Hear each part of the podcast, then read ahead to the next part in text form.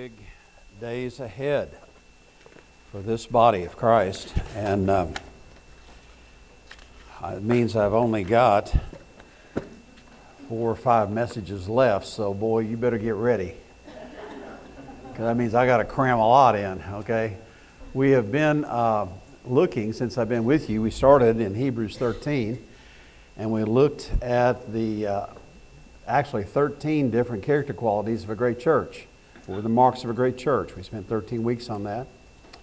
We spent time looking at uh, spiritual warfare, uh, the attacks that come. We have looked at uh, these Ten Commandments that we're in right now, just the basic instruction that God gives us for, uh, for daily living uh, and to bring joy in your heart and your life. And so, uh, over the next few weeks now, I'm going to talk to you about the church. Uh, what does it mean to be the church? What is the church? What is the church to do? How's the church to function?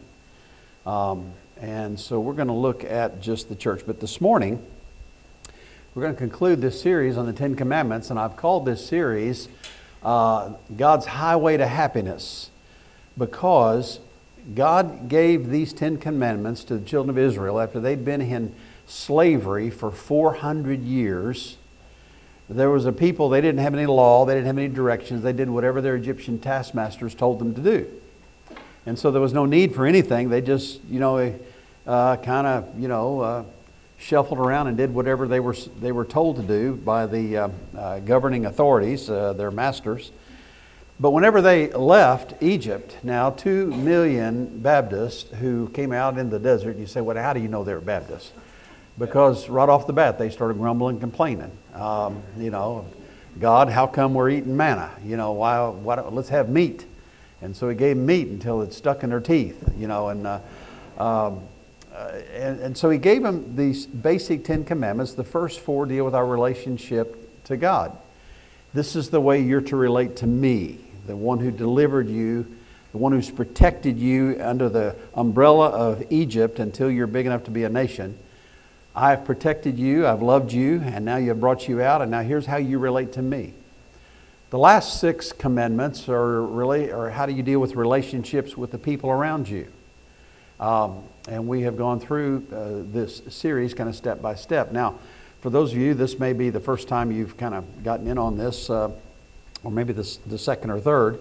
Um, I, I've used a little memory device to help our people remember the Ten Commandments and it's uh, uh, built on a nursery rhyme one, two, buckle my shoe, three, four, shut the door, five, six, pick up sticks, seven, eight, lay them straight, nine, ten, a big fat hen. Well, you remember that when you're from your childhood, right? Well, uh, number one, the first commandment is, you know, God is number one. You have no other gods before me, period. I am the Lord thy God. You have no other gods before me. Number one.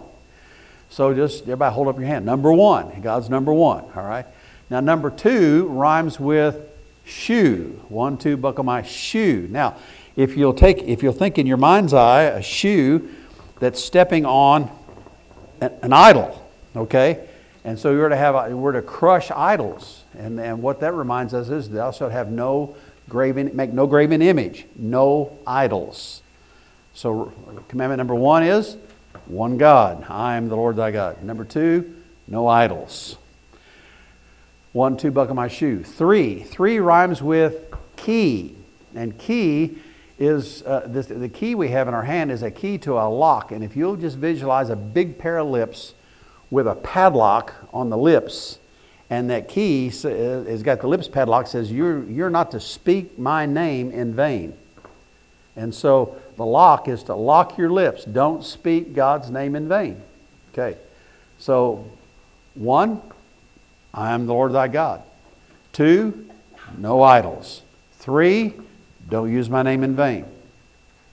Four, door. It reminds of the door. Four, door. Well, now this is not, I want you to visualize a door, and this door, and it's not just any door. This is a door that's in a big bathtub.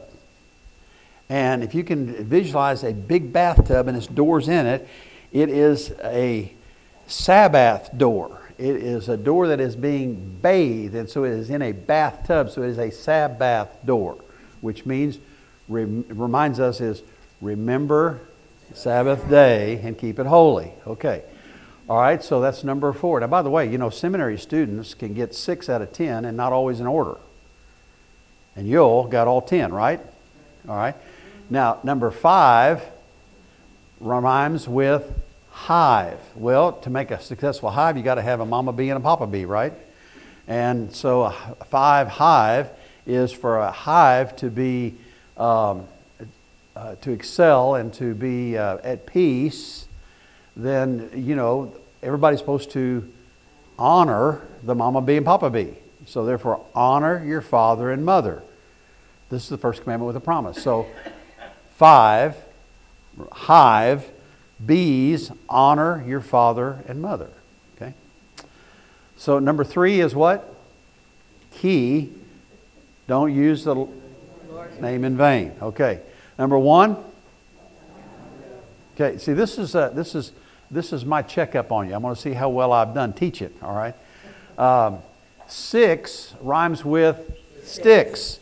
And what do we do with sticks? Well, sticks you can make into spears, sticks. What kid hadn't gone out in the neighborhood with a piece of string and cut off palmetto branches or some kind of limb and try to make a bow and arrow out of a stick? You know, we take a stick, we make a bow, we make an arrow.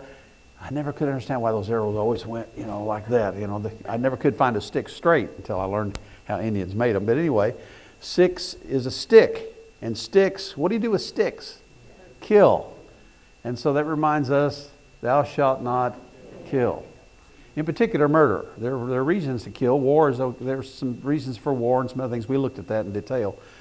But thou shalt not murder. Thou shalt not kill. Seven rhymes with heaven. And see, heaven, that's what a home is like when there's purity in the home, when there's no adultery, when there's no uh, looking over the fence, you know, and this kind of stuff. Whenever there is purity in the marriage, it's like heaven. And so, seven, heaven, thou shalt not commit adultery. Okay. And see, all of these God, all these, these laws uh, are designed to bring peace in your home and peace in your life. Some folks always look at the law and think that well, the law is like a fence. It's keeping me fenced in. I can't, I can't get on the other side and have fun over there. No, God gives us these laws because He, he wants peace in your life. These are to give you joy. That's why I call this the series The Highway to Happiness. So let's see, seven, heaven, eight, gate. What's the purpose of a gate? It's to keep what out? Thieves. Keep thieves out. So it reminds us, thou shalt not steal. Okay. Nine rhymes with vine. And the picture in our mind's eye is a serpent that's intertwined around this tree and it's leaning over to Eve and saying, Did God really say? You know, and so it's the first lie. And nine, which rhymes with vine, says, Thou shalt not lie. Make it short, just don't lie. Okay? So uh, we come to number 10. 10, if you'll think of what does 10 rhyme with? 10 rhymes with hen. And what does a hen do? Well, a hen lays an egg. When a hen lays an egg, she sits on it and she guards it. And the farmer, now wait a minute, the farmer owns the hen, the farmer's fed the hen, the farmer's provided safety, security with the pen, the farmer's taking care. of So who gets the eggs from the hen? Who do they really belong to? Well, they belong to the farmer, right? But the hen tries to cover them. So she covets the eggs. And so today we're going to look at the subject of thou shalt not covet. Covet. Okay. That's it. Now, we've done all 10 in a row. Let's kind of do them inside out and upside down. Six rhymes with sticks. That reminds us, thou shalt not. Three rhymes with key. That means thou shalt not take the Lord's name in vain. Uh, two rhymes with no. Okay. Um, seven rhymes with heaven. No adulteries. Look at that. See, now I can call these off, and you guys have got them just like this, inside out, backwards. So give yourself a hand. Say, man, you look at the person next to you. Say, you've done a good job. All right, you've done a good job. Now, so to ten, we come to this this final one, and again, God gives these commandments to us for your joy, to create joy and peace in your life. Now, Milton Bradley is contemplating coming out with a new game. It's called Mall Madness. And everybody's given a, some money to start off with, and he who goes through the mall ends up with no money first is the winner. No, I'm just kidding. I'm just kidding. But that's, that's kind of the way it works in our society, isn't it? It seems like, you know, mall madness. Uh, uh, because we just got to have, got to have, got to have. And, and um, I had a fellow one time tell me, he says, My wife doesn't go shopping at least three times a week. I, I get a doctor's appointment for her. Something's wrong, you know, if she isn't shopping. And you know what the number one activity of teenage girls is? Shopping. Shopping. Um, when my youngest son got married, uh, I always use my kids as an example. I'm glad they're not here and you can't see them, but uh, they live here locally, so I'm, I might be in trouble. But um, one of the first things that uh, his wife did, newlywed, what'd she do? Went shopping. Ah, he had to say, wait a minute, wait a minute. I don't make the money that your daddy made, okay? And so he just, you know, it just, uh, but that's what they do. That was the recreational activity. You go and shop. My, uh, my stepdad, who was a lost man, he, uh, uh I called one time and I asked, my, asked him, I said, well, where's mom? He said, oh, she's out fingering. I go, Bud, Bud, Bud, Bud. What do you mean? Well, she goes around, she puts fingerprints on everything in the store. She doesn't buy anything. She just fingerprints everything. So she's out, she's out, you know, instead of shopping, she's out fingering things. And, and because Bud, when he went shopping, he went to go get something and came back home. You know, he didn't. There was no. There was no shopping stuff. You, this is what I want. I go get it and I come back home. You know. Um, but this commandment has to do really more with a- attitudes than it does actions. Thou shalt not covet. It, it's, it's more our attitude. It's not the actions we carry, that carries us out, but the attitudes that carry us into this. And so, thou shalt not covet. Now, it doesn't mean that we shouldn't desire things. And by the way, let me right up front say, there's nothing wrong with being wealthy and having position, possessions. Okay, let me say that again. There's nothing wrong with having wealth and possessions. It is wrong whenever your possessions begin to possess you. When all of a sudden all you do is think about how am I going to protect this, how am I going to do this, and what if it's going to happen, what's going to happen with this, and what if I lose this, your possessions possess you. Now you've stepped over the line. So uh, we're going to deal with that some more right now, but and as we, as we go along. I've got a whole lot of stuff, here as you can tell from all the blanks you got to fill in. And I'm not going to cover all this, so it's going to be real, real fast as we walk through this. So um, it's not a sin to be rich, but it is a sin to make riches an idol, to idolize them, to idolize possessions, to, to idolize things, to idolize. Um, uh, my place, my, my house, my address, or something. That's, what's, that's where the sin is. So don't be guilty of desiring things that are not lawfully yours.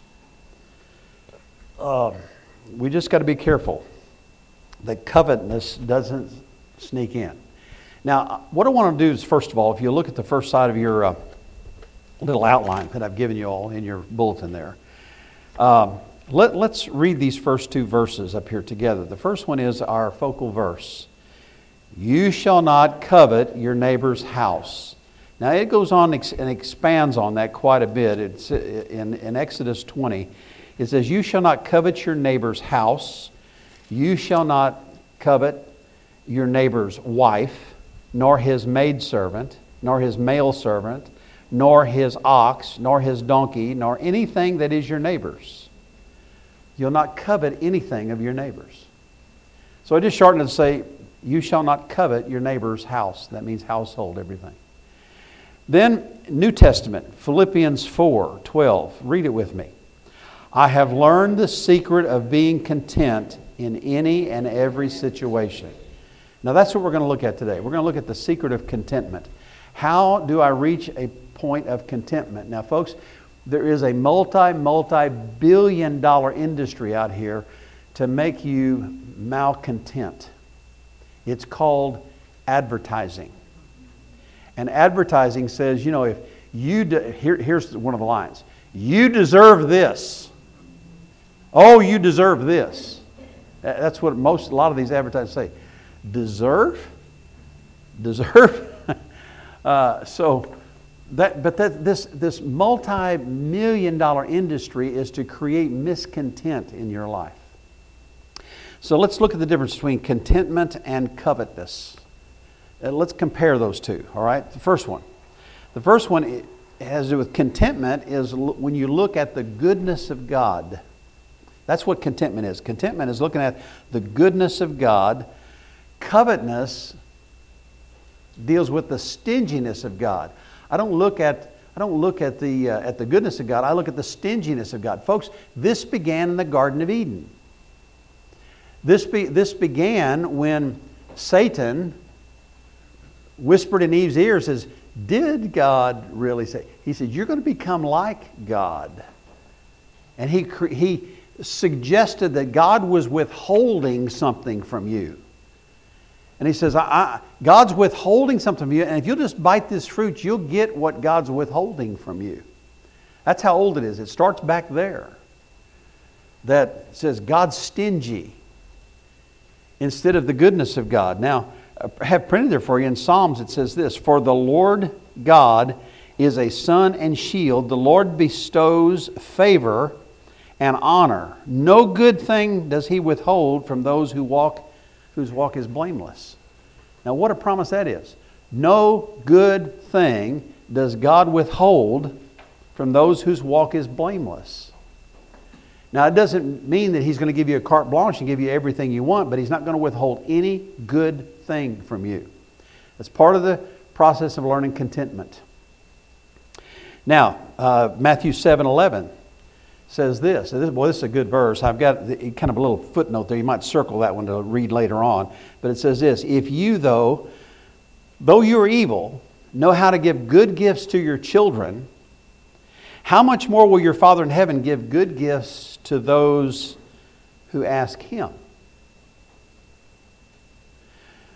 So let's fix our eyes on Christ. And, and that's what happens is when we take our gaze off of the goodness of God instead of uh, looking at how what God may be withholding, the stinginess of God, if you think that God is withholding from you and not giving you, and, and, and there are people who, who get mad at God because I don't have as much as Mr. X over here. And Mr. Z over here, he's got even more. And here I am, uh, Mr. W, and I don't have what they've got. And so God's stingy with me. Why, why don't you gaze on the goodness of God? You know, every person in this room is fabulously wealthy by world's standards. You go anywhere else in the world, you know, there's not electricity all the time. There, there are places where people have never, in fact, I, f- I forget the exact number, but it's a tremendous number. It's like 80% of Africans have never ridden in a car. Isn't that amazing? I mean, it's a huge number. Now, I may have the percentage a little bit wrong, but it's a huge, huge number. And so instead of looking at and thinking God's stingy with me and letting me drive my, you know, 15 year old vehicle, man, I need to look at the blessings of God and say, Lord, thank you that I'm, I'm riding and not walking. Thank you, Lord, that I had food to eat last night uh, and this morning for breakfast. The goodness of God, not the stinginess of God. That's the difference between covetousness and uh, contentment. Number two, trust in God is contentment, or mistrust in God is covetousness. In other words, God, since you didn't give me what I think I should have, how can I trust you with anything else? And so we, we start mistrusting God. We say, well, I, how can I trust him if, if, he won't, uh, if he won't give me what I want? Well, let me remind you of his name. His name, one of his names, and that's how God reveals his character to us, is El Shaddai. El is the prefix that talks about mighty, powerful. El Shaddai. Elohim means powerful, um, mighty. And Shaddai means almighty and almighty. This, this name is used 48 times in the Old Testament. So, this mighty, powerful God, do you trust him? look at it, Hebrews 13, 5 and 6, have printed there for you. Keep your lives free from the love of money and be content with what you have because God has said, Never will I leave you, never will I forsake you. So we say with confidence, The Lord is my helper, I will not be afraid. What can man do to me? And so, for you to understand the, the goodness and to trust God with your life, and many say, I don't trust him. I, you know, I, think he's going to withhold from me. He's, going to, he's keeping me from enjoying this or enjoying that or this vice or whatever. No, you know, God's trying to protect you and I. Um, so keep your heart, your lives free from the love of money. And you might underline that phrase be content. Be content. Um, I had a friend, when I was in commercial real estate development years ago, uh, we were tasked with, and I was in real real estate for this uh, uh, company, New York Stock Exchange company. It's, I think it was in the top 500. And the corporate headquarters was in Chicago, downtown. They wanted to relocate out, out toward O'Hare Airport. And so um, we were tasked with negotiating a lease for a new office space. And basically, we took over a building. And, and so, um, uh, in the process, this fellow that I work with, uh, he's got his tape measure because they're remodeling the space for us and everything, and I got my spot and his, and he's got a tape measure out and he's measure, measuring desks. And I said, Tony, what are you doing? He says, Well, you know, we didn't get a, uh, you and I, you know, we didn't get a, an office with a, with a window. We're on the inside here, and so we got to be sure we have a bigger desk. If we don't get a window, we got to get a bigger desk. I said, What difference does it make? What we do, we're on the road most of the time anyway. All we need is a place to sit down and, you know, make a few phone calls. I said, we're not in the office that much. Why do we need a window in the first place? Oh, you don't understand how this works, Dave. In corporate life, you know, if you don't, you got to have a big desk. so he's measuring desks. You know, he is not content at all. And I was just glad to have a job. and, uh, and, and anyway, that, that's, that's, but Tony he really just couldn't trust God either with his life. He said, God didn't give me this, then I can't trust him in this. And that's the difference between covetousness and contentment. Let's look at the third one. Third one deals with worship. Colossians tells us this Put to death, therefore, whatever belongs to your earthly nature sexual immorality, impurity, lust, evil desires and greed, which is idolatry. Now, that's the, that's the phrase that's applicable here.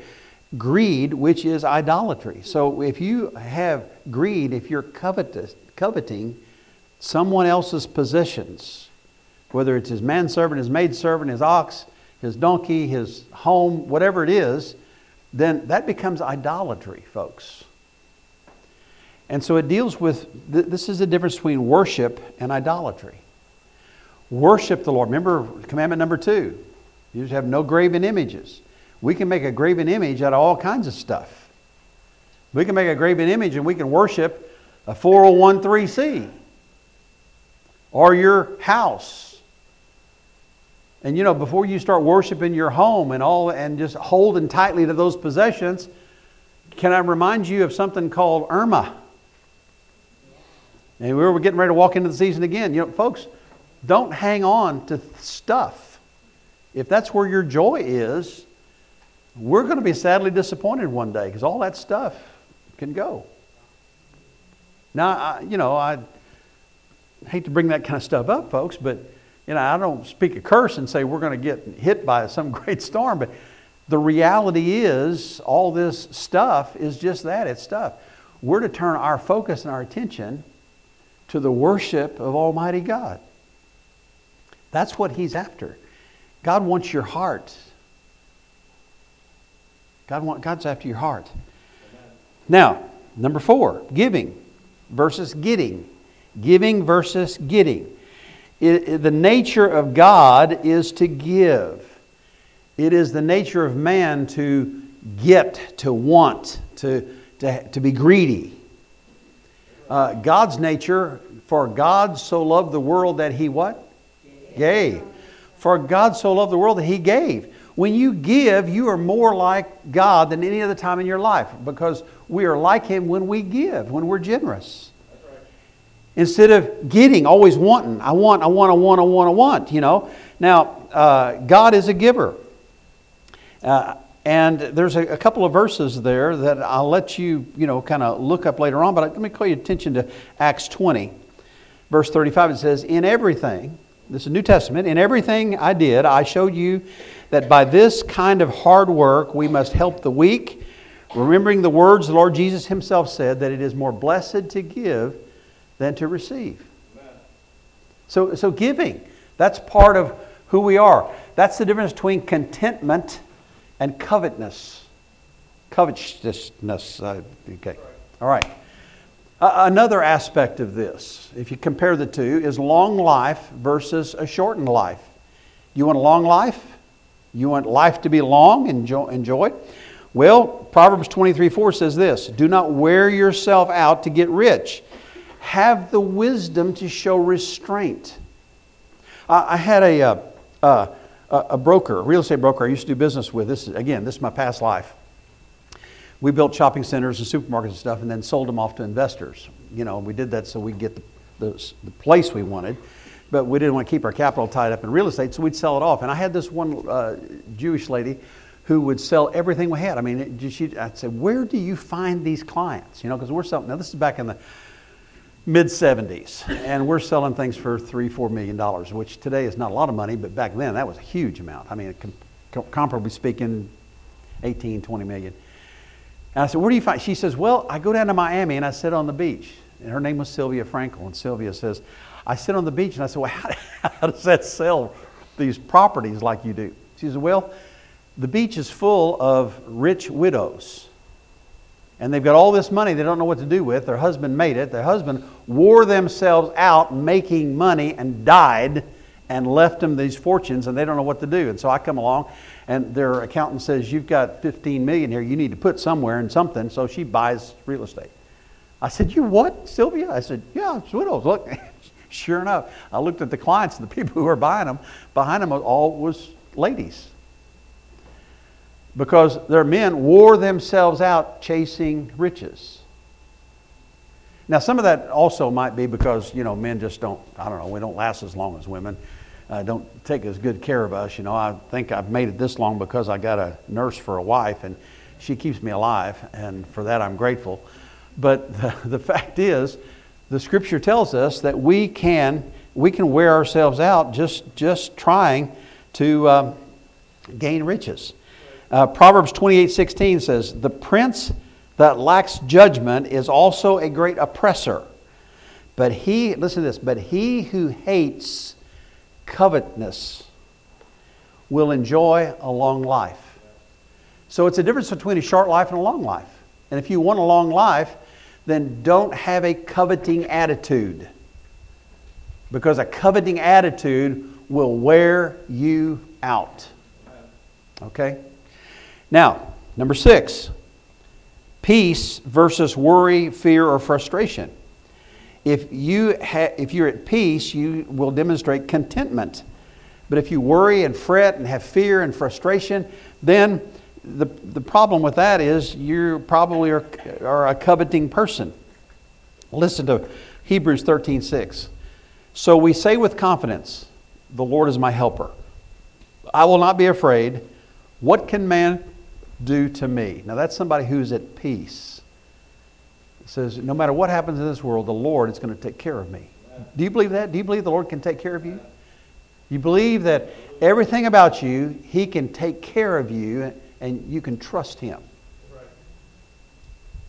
Now, the way that shows up is attitude. Now, by the way, the attitude we have is reflected, then it turns into actions. But the heart here of this thing is is attitude. Uh, in Ecclesiastes 5:12 it says this, "The sleep of a laborer is sweet, whether he eats little or much, but the abundance of a rich man permits him no sleep." What happens to the rich if they are covetous? Now, folks, I know a lot of very, very wealthy folks. I mean, they're wealthy beyond my wildest imagination. When I worked with the International Mission Board, I met a lot of wealthy folks who gave generously to missions. But one thing I can say about them, I didn't see a covetous heart in them. What I saw was generosity. And they slept well at night. Ecclesiastes 5:12 says, "But the abundance of a rich man permits him no sleep." If you have a covetous heart, you won't sleep because you're worried about what's going to happen. You're worried about the stock market. You're worried about uh, this piece of real estate. You're worried about a storm coming in. It's going to wipe you out. You're worried about this. You're worried about that. And, and what happens is, again, your possessions begin to possess you. See, it's attitudes. And those attitudes get reflected in actions. So, the sleep of a laborer. Now, James 4 1 says that what causes fights and quarrels among you? Don't they come from your desires that battle within you? That's where your fights and quarrels, they, they come from those desires inside that get in the way of your relationships. Lotto winners, to, almost to a person, you, you know, you've seen this enough in the news and, and reports that, that uh, people who win the lotto, lottery, and by the way, you know what the lottery is? It's God's tax on idiots. Um, and I say that because uh, the chances of winning the lottery are, well, it's, it's about as much as you standing outside right now and, bright, bright, and, and saying, strike me with lightning. That's about the chances are of, getting, of winning the lottery. Uh, but lottery winners to a person will say, you know, the problem that happens when I won the lottery is now I've got all these consultants and cousins who keep showing up wanting a handout. I got myriad of consultants. My life was at peace until I won all this money. And now I got all these consultants wanting this and this and this. And I got all these cousins I really didn't know I had, you know, that, that come around.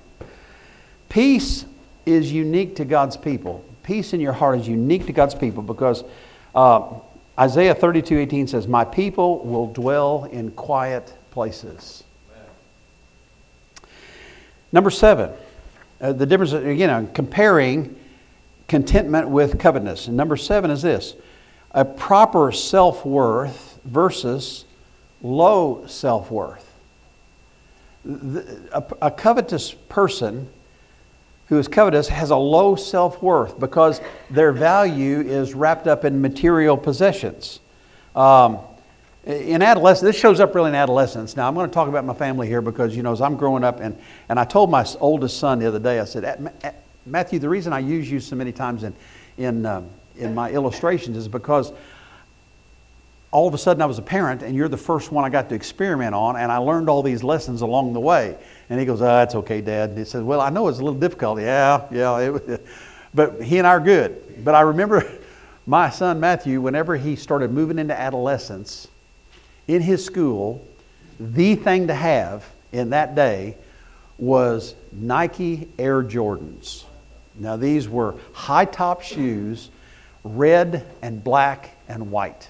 Not blue and white, red and black and white. And that was the key. Man, if you had them, you were cool. And he just said, he said, Oh, Dad, I got to have them. I just got to have them. But my, my life, it's just going to be worthless if I don't have a pair of Air, Air Jordans, Air Jordans. Well, we looked at Air Jordans. And now, folks, this is back in, oh, Susanna, what would that be? 1983, 84? I don't know. It's way back there and these things are like $90 a pair. Then, and I go, no, we ain't doing that, you know. And uh, he, I said, first of all, have you prayed? Have you asked the Lord to provide you some? Well, no, I hadn't. All right, you start praying. Well, I don't know. I don't remember how it happened, but he got a pair of Air Nike Jordans uh, given to him. All right, but isn't that the way adolescence is? You know, if I if it if I just don't get this, I'm just going to die. It's just not going to happen. If I don't get it now, oh gosh, my life is going to be ruined. Have y'all ever done that? You know, I'm not going to ask how many of you are guilty of that because I know you all are, okay? Uh, we, we, just go through this in adolescence, and I keep telling my kids and grand. I've had, I've had this conversation with my oldest grandkids, and I said, "Now, you know, you're you're 11, 12, 13 now. In about three years, you're going to get real weird. It's, you're just going to get weird, and there's nothing you can do about it. You're just going to be weird. And and I, when I look at you and I say, now, Nathan, this is a weird moment, okay? I want you to just remember this conversation. That now if You might, in four or five years, grow out of it if you survive. But there's to be four or five years here you're just to be weird. And you're to do weird stuff, and you're to have weird ideas, and you're to think that I'm just the dumbest person in the world, and Grandpa don't know nothing. I said, but now, you'll grow out of this. Your dad grew out of it, okay? So you're to grow out of it. But that's what adolescence is. Adolescence is, you know, my identity is tied up in, in things. It's tied up in, oh, not only blue jeans, blue jeans, I got to have the right stitching on the hip pocket. If it doesn't do this, then it's not the right. Plain pockets, no, no, no, that's out. You know, I got to have the right emblem on the back, maybe a star. You know, that's adolescence. Now, I'm talking about adolescence, but aren't we guilty of that as adults too sometimes? If we don't have a certain kind of car, we don't have a certain color, we don't have a certain address, if we don't have something just right, then all of a sudden we're just not as worthy. Our self esteem is lower because we don't have what the next guy has. You know, I've learned to rejoice when others do well. I'm just glad. You know, somebody gets, uh, uh, one of my workers, he, you know, if he gets a, a, a promotion and gets a, more money, and he's, because he's been good, man, I just rejoice in that. That's okay. I'm not, I, I don't covet his position or his pay or his house or his maid service. I just rejoice in the fact that he got blessed. That's the difference. See, my net, my worth is not wrapped up in things. It's in relationships and people. And so proper self-worth. Um, here, Luke 12, 15, it says this. Then Jesus said to them, Watch out, be on your guard against all kinds of greed, for a man's life does not consist in the abundance of possessions. We were driving here this morning, and there was a text on my phone that Susanna hadn't seen, and, and she said, Oh, the smell. I said, Yeah, just go ahead and read it. And two of our friends in two different parts of our ministry in different parts of the United States where we were, they connected. And she said, Boy, isn't it, it brings joy to your heart when two circles of our life inter- intersect and they both call us up and say, Hey, I met one of our mutual friends. You know, you know, that's worth so much more than a $100 bill. you know, it just is. Because a man's life is not is not built on his possessions. And so if your esteem, if you're if you have low esteem because you don't have the possession somebody else has got, you need to back up and just rejoice in a proper self worth. And the proper self worth would say this Do you know Christ? Are you going to heaven when you die? All this stuff, all this stuff's going to burn up in a big ash and it's all going to go away. But, folks, where we spend eternity, that's what matters not what happens in this life. You know, and life's not fair. You know, well, that's one of the problems with socialism. Socialism says, you know, everything, everybody's got to be equal. Everybody's got to, you know, I, he, he's got more income than me, and so therefore you ought to give it to me. Folks, that life isn't fair. Life isn't the same. And life and God blesses us differently based on the attitudes and actions of our heart. You want God to bless you? Then be obedient. You hang on to a sin and say, I'm going to I'm to do this because you know, it, it brings me joy, and you know it's contrary to what God wants, how can God bless you? How, how can the Father, do, do you bless disobedient children? Do you bless and acknowledge your children whenever they do things that are absolutely contrary to what you desire? God says, I'm not going to withhold any good thing from you whose walk is blameless. To the one whose walk is blameless, I'm not going to withhold any good thing. What promise, folks. What a great promise. And that means being content. Content. Enjoying what God has done in your life and gazing on Him, uh, which is the difference between a worker and a shirker, which is number eight. Yeah, worker versus a shirker, okay? Uh, Proverbs 21 25. I've got it printed there for you. The sluggard's craving will be the death of him because his hands refuse to work. All day long he craves for more, but the righteous give without sparing. See, 1 Thessalonians 3.10. You might write that in the margin there too and look at that later. 1 Thessalonians 3.10. And in the New Testament it says this. It says, if a man doesn't work, he doesn't eat. And see, that's a worker versus church. Somebody doesn't work, the sluggard who doesn't want anything, he says, I want, but I don't work for it. Uh, the Word of God says if you don't work, you shouldn't eat. Now, boy, what? I like those food stamps, you know, and uh, why do I have to work? Well, work is a great motivator. And God made us to work.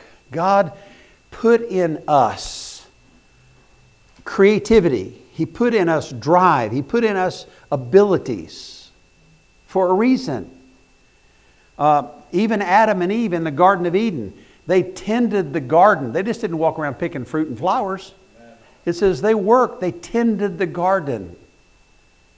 And so God put in us that, and He expects us because if you don't work and you're like the sluggard and your hands refuse to work and you crave more, it's going to lead to thievery. It's going to lead to stealing, getting something with no effort. Stealing is motivated by ingratitude to God. I, I, I don't believe God's going to take care of me, and so I've got, I'm just in, in gratitude. Ephesians 2.10. I have that in, noted in the middle there. Just circle little Ephesians 2.10. Look it up later on. It says this, For we are God's workmanship, created in Christ Jesus to do good works, which God prepared in advance for us to do.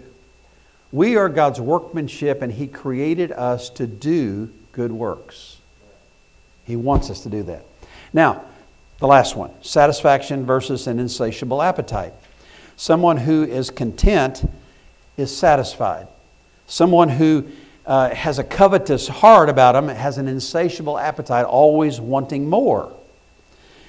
In America, we're, we're just rich. I mean, we've got, I mean, here we are in an air conditioned building, clean. I mean, most of the world doesn't have this. When I've traveled overseas and I come back, I don't care what continent I've been on, I just want to get down and kiss the pavement and thank God for allowing me to be born and live in this nation. We are so blessed. We are absolutely so blessed. And that and but yet, if you have an insatiable appetite, you'll have no mercy with others. You'll have no you'll be ruthless in what you want to do. Uh, Isaiah 55 uh, 2 says this Why spend money on what is not bread and your labor on what does not satisfy? Listen, listen to me and eat.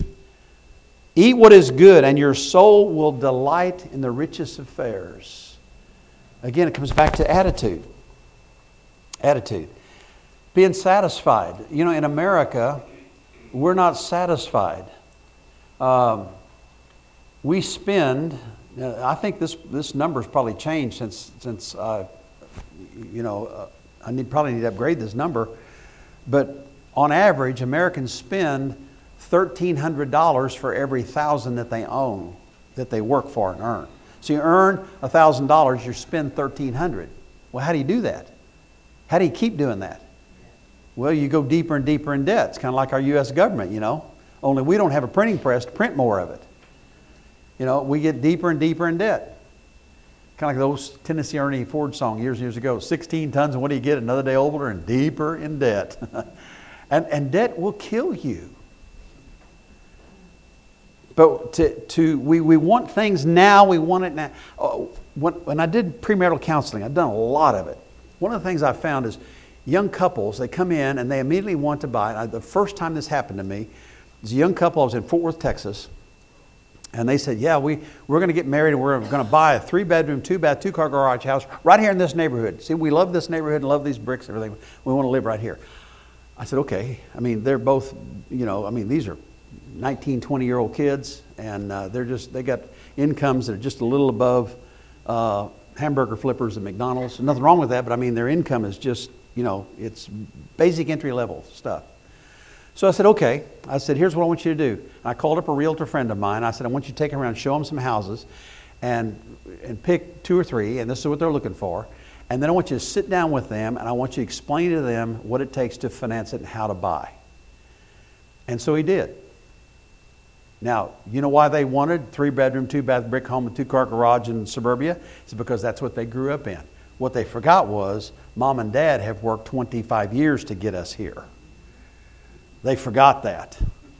Or, or that part of it didn't, they, they just want to immediately start where mom and dad left off. Insatiable appetite. And so you end up spending more than you make, and you get deeper in debt, and you can't even afford the things that you want. Now, oh, I'm out of time. Okay.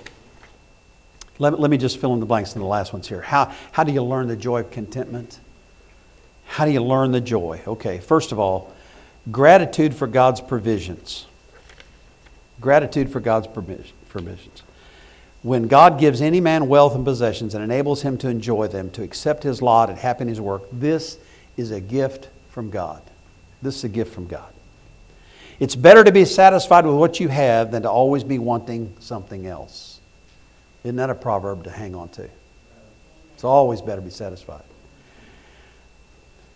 I tell you, just fill in this blank. I would be even more happy if I had what's the what goes in the blank. okay. But folks, what I'm saying is whatever it is in your life, you know, if, if there's if you if you aren't satisfied, there's always wanting. The way to be content is to say, Lord, I'd like to have this, but I am just satisfied. You have blessed me. I have a roof, I have food, I have clothing. You're taking care of me. Gratitude. Gratitude for what God is doing. Uh, there's a woman who hit the $23 million lotto, uh, lotto, and she calls up her boyfriend and she says, Pack your bags. I won 23 million in the lottery. And she, he says, Oh, great, where are we going? She says, I don't know where you're going as long as it's out of the house before I get there, okay? you just get out. uh, another uh, way is to, uh, secondly, uh, grade. Don't compare yourself to others. The way to be content is don't compare yourself to somebody else. There's always somebody else that's got a little more, a little better, a little bigger, a little shinier. Don't compare yourself. If you want to be content, you want to enjoy contentment, then gratitude for God's provisions and don't compare yourself to other people. Thirdly, give to others. Give to others. That's the way to be content. If you're at a place where you are content with where God has you, you don't hang on to things so tightly, you're free to give. Because it's just come, it comes anyway, it comes and goes, and God's going to provide for me tomorrow what I need today, what I need tomorrow when it comes. And when you have a giving heart, you recognize you finally reached contentment because you don't have to hang on. Fourthly, Gaze on the goodness of God. Gaze on the goodness of God. Colossians 3 1 and 3. I have it printed there for you. It says this Since then you have been raised with Christ, set your hearts on things above, where Christ is seated at the right hand of God. Set your minds on things above, not on earthly things, for you died, and your life is now hidden in Christ. Gaze on the goodness of God. If you'll keep your focus on what God is, has done and is doing in your life, what He does in others, you can just rejoice and bless them and thank God for that. But it'll keep your heart pure. So, contentment.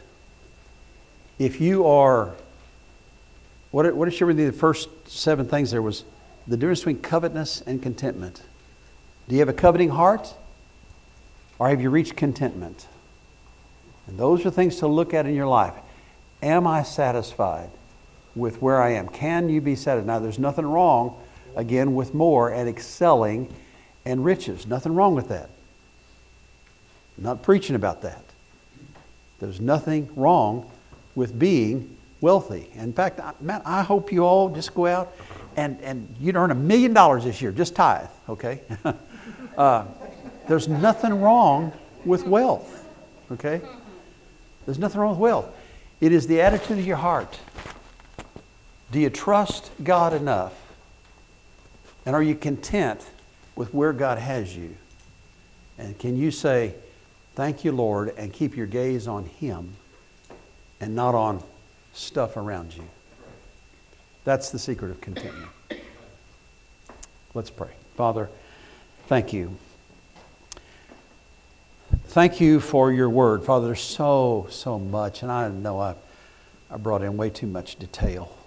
And so, Father, I pray for our brothers and sisters here, all those who are in the sound of my voice, that, Father, uh, say, look at these scriptures and understand your goodness and how you've blessed us. And, oh, Father, for every believer in this nation, we are so fabulously wealthy compared to 90% of the rest of the world. Help us, Father, keep our gaze on you, not on the things around us and not on what somebody else has, but may we gaze on you and your goodness to us and learn the peace that comes with contentment. Now, Father, there may be some in here and, and their whole life has been just a struggle to get, to get, to get, and they go and they go and they go and they get. And it seems like, Paul, I know what that's, I know what that's like. And all of a sudden, your God becomes your job, your work, your success, your bank account. And then they look around and say, Is this all there is? Father, I've sat with men like that at lunch who said, how, how, I remember them saying, How big a yacht do you have to have to be happy? Because they recognize that there's not satisfaction and peace in stuff. They didn't know you. And Father, there may be someone here this morning, they don't know you. And there's not real peace in their heart. And they want it, they long for it. I pray, Father, that in the feebleness of my ability to speak this truth, that uh, Holy Spirit, you might speak to their heart and say, I am the one that you need to bring satisfaction and peace to your life. Thank you, Lord. Now, with heads bowed, our eyes closed for just another moment. We need quiet moments once in a while to kind of reflect. Do you know how much God loves you? For God so loved the world that he gave. What did he give? He gave his only begotten Son for you. That's the central truth of the whole Bible. That God so loved you that he gave his only begotten Son. Why? Because our sin. Adam and Eve sinned, disobeyed God. We, you and I, have sinned and disobeyed God. And the only way that sin can be removed is when we come to the Lord Jesus and, say, Lord, I can't do it.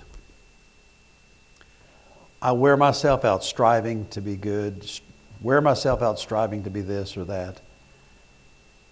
And God, I know there's more. How do I get it? It's as simple as ABC. First of all, you need to acknowledge who you are. Acknowledge, Lord, I'm not satisfied, and Lord, I've sinned because I'm not content. Therefore, I have sinned against you. So if you can honestly say that to God. Just tell Him that now. Lord, I acknowledge who I am. But, but B, I believe. Jesus, I believe that you love me. And I believe that you gave your life for me. Can you tell him that? Would you say, Jesus, I believe that you died for me? Now, you may not understand all the details of that. You may not understand every detail of the story that God has woven into that statement. But in the, while you and I were still sinners, Christ Jesus died for us. And the reason he died on a cross, one sinless, was to pay the penalty for your sin and to pay the penalty for me. And the way that peace really comes is when you and I can say, and I've done this, say, Lord, I lay my life down and give it to you. Become my Lord, become my Savior. Would you be willing to say that and find real peace in your life? Then that's the invitation. I'm inviting you to come to Jesus the one who loved you enough to go to a cross and die for you. And if you'll just simply open the door of your heart and say, Jesus, I surrender all of me. Would you say it to him? Jesus, I surrender all of me to all of you that I understand in this moment. You can be saved. Not because I say so, because the Bible says so. The Bible says, Whosoever shall call on the name of the Lord shall be saved. Father, thank you for loving us. And I pray as we extend the outward call, Holy Spirit of God, you'd extend the inward call to every heart and life. In Christ's name, amen. amen. Yeah. I apologize for just the length here. I put way too much in this. But it is, it is so important for you to understand this for peace in your life. If you are the one this morning that God's calling and wants to be part of this uh, of, of His body, then I want to invite you. That's this invitation. I want to invite you in a moment. We're going to stand together, I'm going to invite you to come take your stand right here with me. Now, the reason we do this, you've probably seen Billy Graham on TV do this kind of thing, other evangelists and so forth.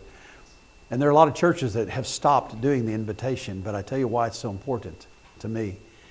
Is because in Matthew chapter 10, verses 32 and 33, Jesus himself said this If you confess me before men, I will confess you before my Father in heaven. If you deny me before men, in other words, don't take a stand, just kind of quietly, you know, try to be a secret agent Christian. He says, I will deny you before my Father in heaven. Wouldn't it be a tragedy to hear all about Christ and know how much Christ loved you, walk out of here, die of a heart attack or car wreck or something like that, and step before Him and Him to look at you and say, Depart from me, for I never knew you. So that's the invitation. I invite you to come because He invited you. He says, Come take a stand for me. And that's the only reason we do this. If you confess me, I'll confess you before my Father in heaven. If you deny me, I'll deny you. So I'm asking you to take your stand for Christ in the safest place you can find in America, and that's right here at First Baptist Osprey. Surrounded by people who will love you, be excited for you, rejoice with you in your decision. Uh, I'm not asking you to do this, you know, at a Dallas Cowboys football game or a Tampa Bay Bucks, you know, where people might heckle and stuff like that, although I would love to give my testimony there. uh, I'm inviting you to do that here, surrounded by friends. Take your stand for Christ. It's the first place you start. So I invite you to come. Now, it could be that you're already a believer. You're looking for a church home. God's told you this is where we need to be, this is where we need to plan our life. And you, have already maybe served somewhere else. You moved into the area, moved your bank account, your magazine subscriptions, your furniture, your family, but you've not moved your church membership. I want to invite you to be the very first one down the aisle. Stand, come here. Take your stand for Christ. What we're going to do is we'll have somebody get with you, get the information from you, and we'll fold you into the life of the church and the way the church receives its members. So you be the first to come. You're already a believer looking for a church home. Maybe, maybe you just got questions. Say, Brother Dave, I don't know what you're talking about. There's so much of this stuff. It's just not. Bring your questions. We'll answer your questions. We'll have somebody sit with you privately, personally, answer your questions. So that's the invitation. It's just that simple. Then we're going to receive our offering. We'll be dismissed. Okay? So in this moment, if you need to come, take your stand for Christ or become part of this fellowship, come now. It's the time. Let's stand together and sing. John, would you sing? Let's sing. Softly and tenderly. Softly and tenderly. Jesus is calling. Calling for you. And for me. See, fading and watching, watching for you and for me. Come home. Come home. Is there one today? It's the right thing to do.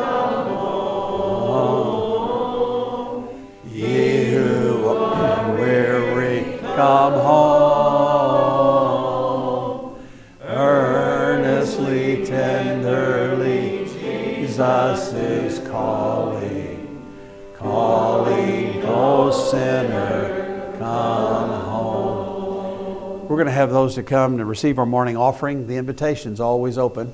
As we receive this offering, if you're a guest with us or you have information to share with us, we'll drop that in the offering plate as it comes by.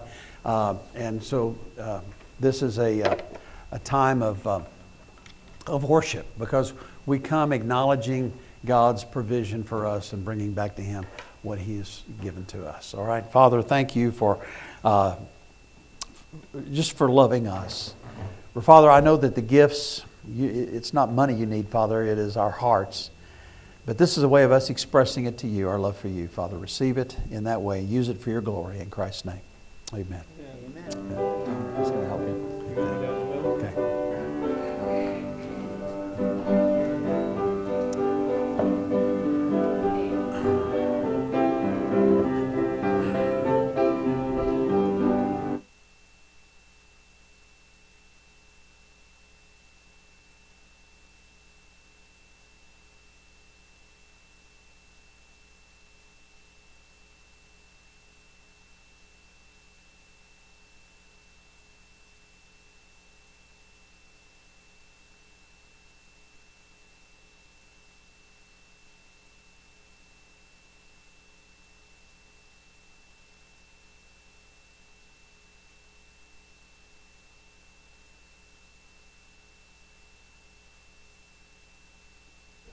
From here, we're going to Laurel Park, and if you didn't bring something, it's all right.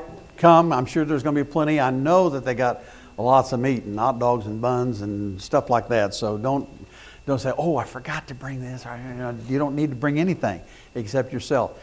And it's not it's, it's not about eating. It's about fellowship and getting to know each other. And so uh, that's the purpose of it. The way to get there, right down this highway to uh, when you go through the light on Tamiami Trail at Laurel go through that light. First street on the left is going to be Collins. Just turn your left on Collins, take you right to the park. That's where we're going to be, all right? And if you don't know how to get there, follow somebody that does, all right? How many of you know where this is? All right? See these hands and say, I need to follow you, okay? So, all right, it's all right, all right? God bless you. You're dismissed. Thank you.